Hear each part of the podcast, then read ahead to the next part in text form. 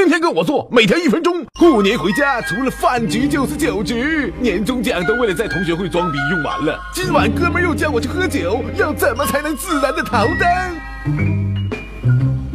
脸皮一定要厚，服务员来买单的时候，就算站在你身后，也不能接单，更不能做出要付钱的动作。尴尬的气氛下，总会有人忍不住结账的。二，接到饭局电话，立马先发制人。哦，呵呵呵你要请客了，那怎么好意思呢？吃啥？几点？在哪儿？三，车差不多就借故在厕所、车里、桌底等等隐秘的地方躲着，直到大家付完款再出来，就说去吐了，手机忘车里了，喝多了等等。四，跟男女朋友商量好，吃饭中途就来接你走，这样就算 A A 都不好意思算你钱。五，上桌就哭穷、哭惨、哭生活不易，一边哭一边灌酒啊，直到把自己给灌蒙圈了，趴桌子上就别起来，第二天开房钱都有人帮你付了。